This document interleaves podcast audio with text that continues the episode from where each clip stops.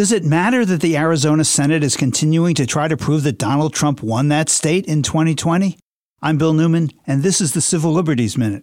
The twenty twenty presidential vote in Arizona was really close. three point four million ballots were cast, and Biden defeated Trump by ten thousand four hundred votes. Multiple recounts and audits proved that the election was secure, the votes were accurately counted, and that there was no fraud. But some months ago, the Arizona Senate handed the state's ballots to a partisan group for a recount or audit of the votes in Maricopa County. That's the Phoenix area that Biden carried. With the result that of the two point one million ballots cast in that county, this audit shows, once again, that the votes were counted accurately.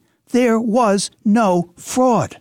But the truth doesn't matter. The drumbeat of falsehoods continues unabated, with the consequence that as of July, seventeen states have passed new voter suppression laws, laws for which the Supreme Court has greased the legal path by, in July, gutting the Voting Rights Act. We desperately need Congress to pass legislation to protect the right to vote. Voter suppression allows the powerful to maintain their power and can reduce elections to window dressing for authoritarianism. Voter suppression is the most pernicious kind of election fraud, and voter suppression, the new Jim Crow, is a clear and present danger and is putting democracy at grave risk.